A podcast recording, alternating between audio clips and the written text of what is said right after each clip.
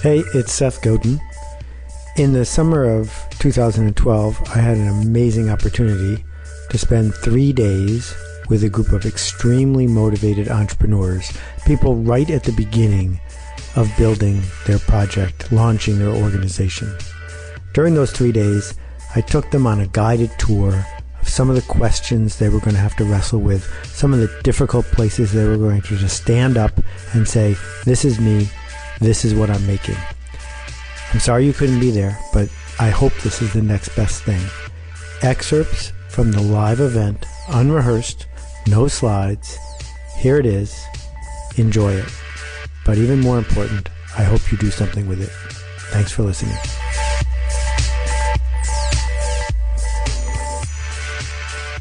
I'm going to talk about these three because they fit. Thank you. Ideas um, are like riders and they need a horse to get to us.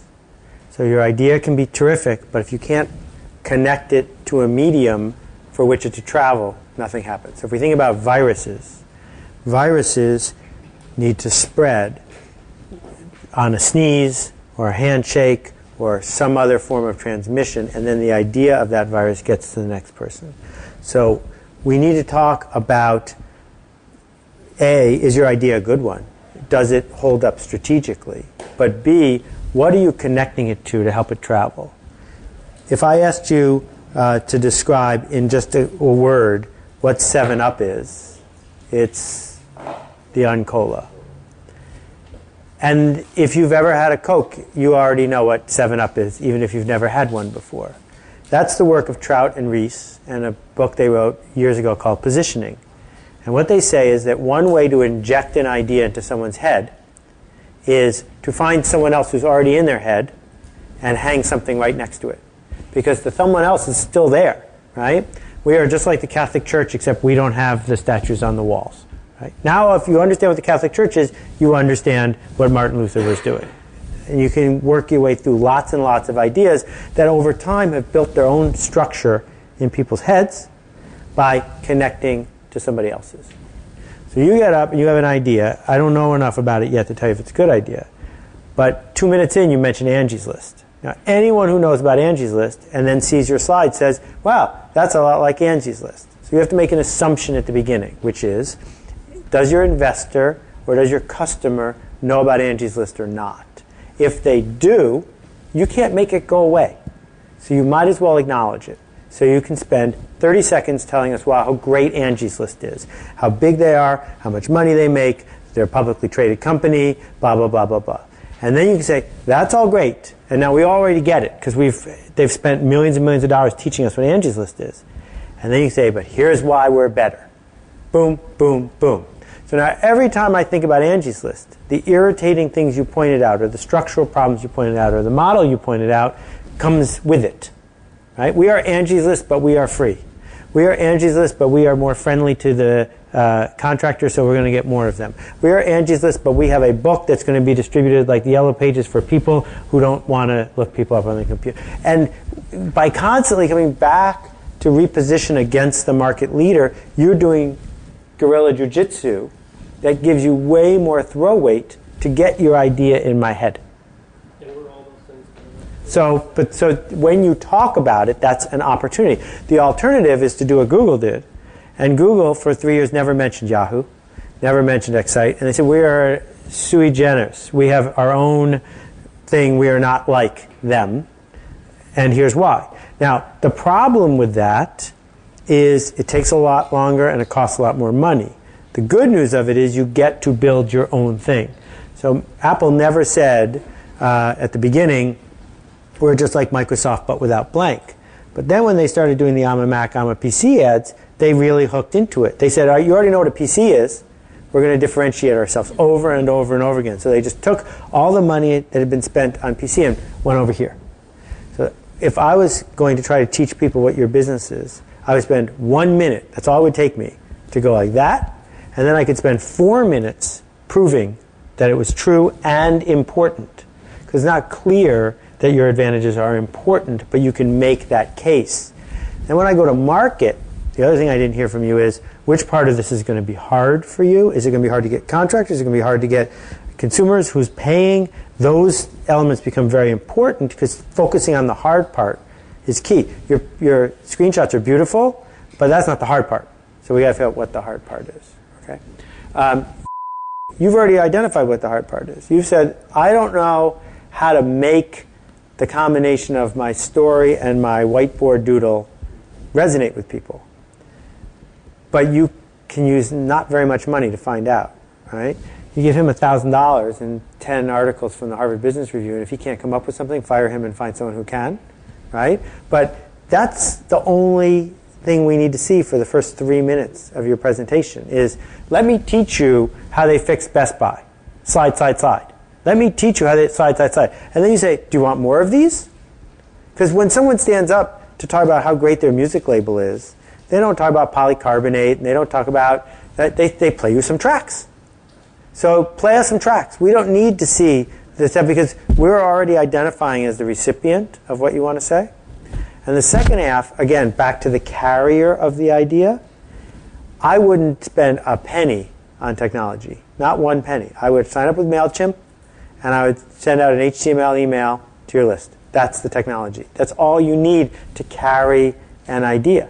The problem with the web is people have to remember to go back to your website, and they won't. And the problem with the web is people are looking at websites to be beauty pageants. And the problem with the web is they're very hard, it's hard to share a website with someone else. Whereas if you send me an email, my expectations are really low because email is ugly. Your email is not ugly.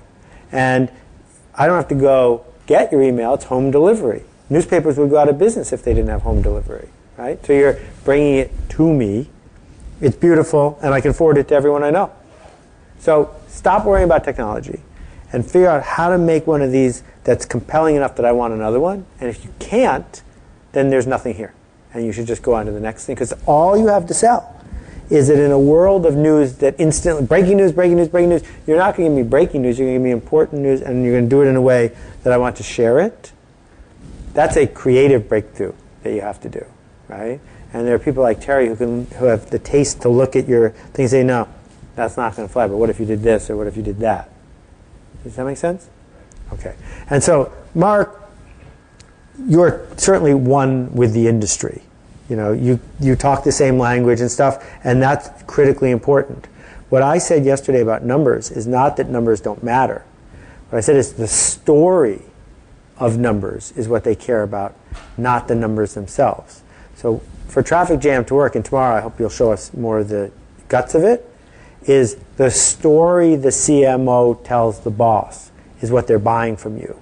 If that story has numbers in it, so much the better, right? But you're here to tell us a story, and that's what we're buying from you. So when you're approaching someone, we already know the first four and a half minutes of your presentation. You can do that in one slide. And we, okay, we all feel the same pain. And they say, now I'm going to tell you a story that you're going to be able to brag about to your employees, to your coworkers, and to your boss. And the story is money spent here is smarter than money spent there. And then we want detail. We don't want to hear about all the failures because we know them. We want to hear about your successes or the promise of success.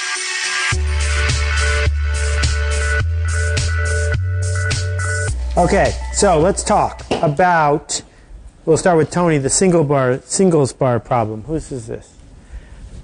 The singles bar problem is if anyone actually knew how caring and compassionate and smart and interesting you were, you'd have absolutely no trouble getting a date. But no one cares enough to get that deep, and so it all becomes very shallow. And you're driving up the train on the Hudson River and you're looking out the window and you see something and you're not going to go back and go there later. So when you're talking to somebody about what you're doing, you just got to dispense with how you got there and why it's important to you and all these things.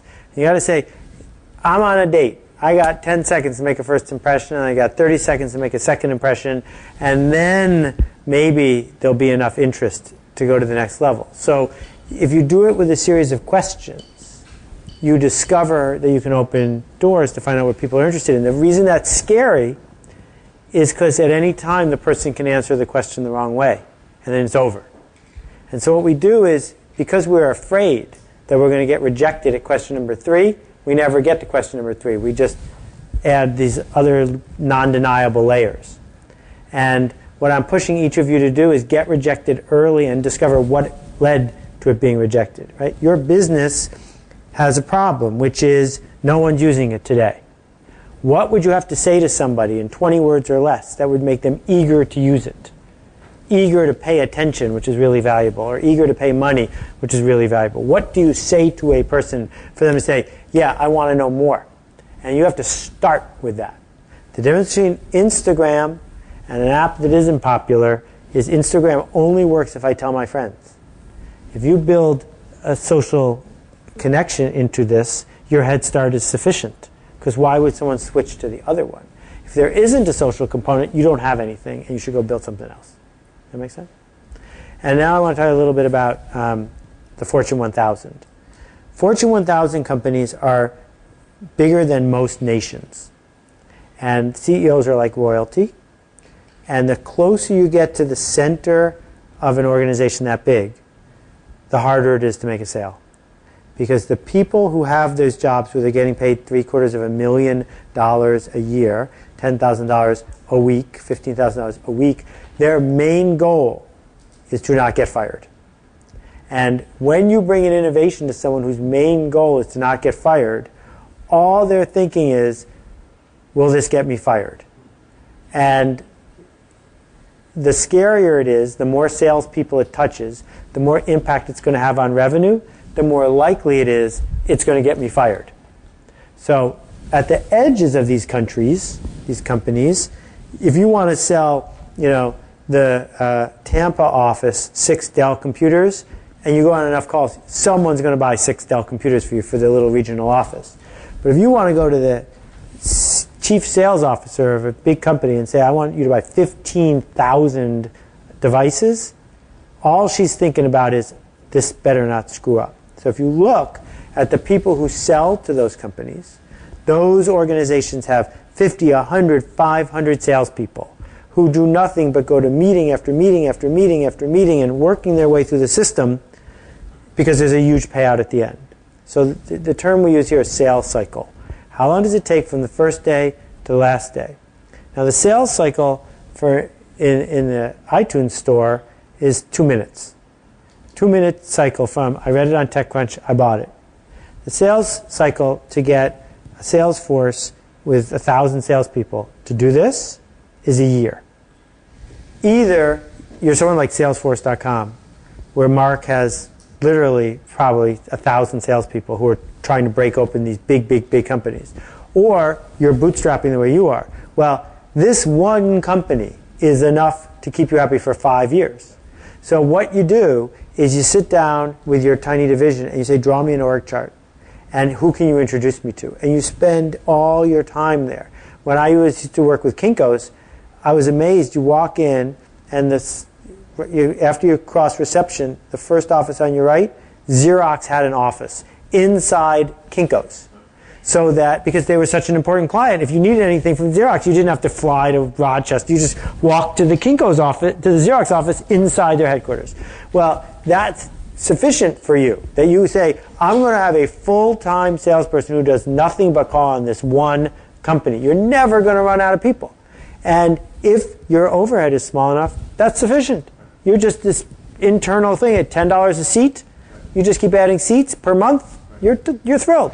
So the point, the point I'm trying to make is there's a huge difference between telling to strangers and selling to friends, right? So the vibe I'm getting from is he's going to sell to friends. That there are people in the music industry who know him and know his reputation. He doesn't have to spend a whole time, bunch of time credentialing him. You didn't have to get credentialed to sell to these people. But if you try to cross the street and to someone new, a whole bunch of things in the way you staff your organization are going to have to change. And one of the dangers that every one of you faces, from what I'm hearing, is you've all established credibility and respect and authority with the circle of people you've worked with in the past. And now you're ready to go to a bigger, wider world. And the giant challenge is a lot of that stuff, your winning strategy, the stuff that got you where you are today, doesn't carry a lot of water when you go talk to strangers. And you have to decide going forward are you eager to talk to strangers or to friends? So I made the decision four years ago that I was no longer going to write for strangers. that I no longer want any new readers, and I'm not going to dumb down my covers and my writing and my titles to make new people want to read me. I don't want to do what Malcolm has done so brilliantly, which is anyone can pick it up and say, oh, this is sort of for me. I am plenty happy with the people I got. I don't need anybody else. And that changes the kind of outreach I do. It changes the decisions I make. What kind of promotion should I do? Where should I do it? Because if I'm not ra- racing to get new people, if I just want to keep the existing people happy, it's going to transform what you do. So you need, we all need to think about that.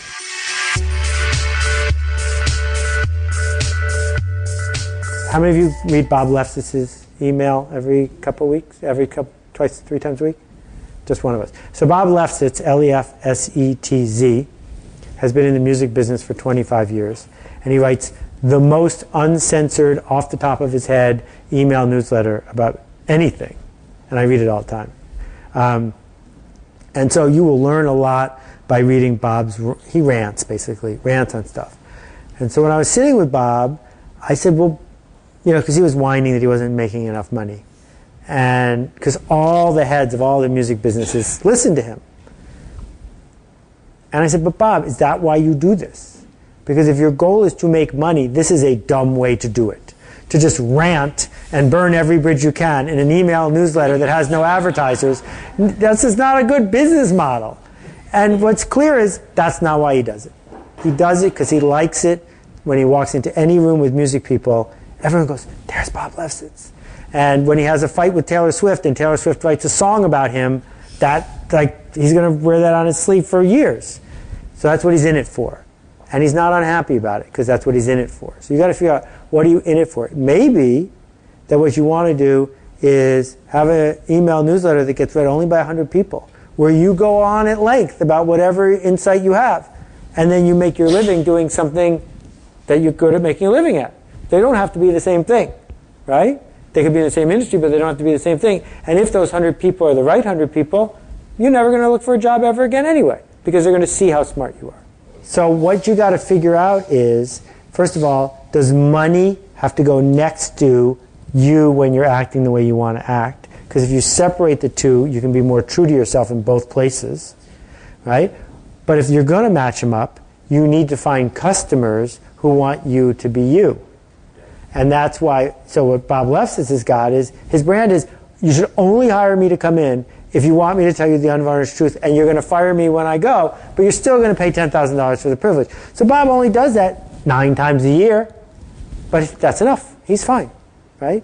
And that could be the, the, the, path you decide to go down. A lot of people who approach the world you do end up really unhappy because they keep trying to force their I'm right on people who don't want to hear right. So you can be smart and say, I don't want to talk to those people. I want to talk to people who do want to hear what I have to say. And you just have to chart the path that matches that. And this is what I chose to do. You know, I was at Yahoo. I could have stayed there. I could have had Marissa's job. There's lots of things I could. I would have hated every minute of it.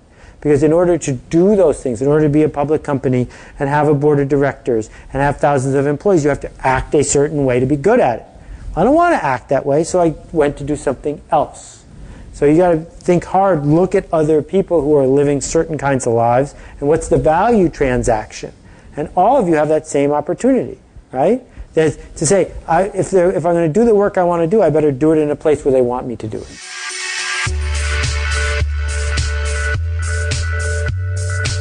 Thank you for listening to the Startup School with Seth Godin. To learn more about Seth or to subscribe to his daily blog, please visit sethgodin.com. You can also find his books in any bookstore or on amazon.com.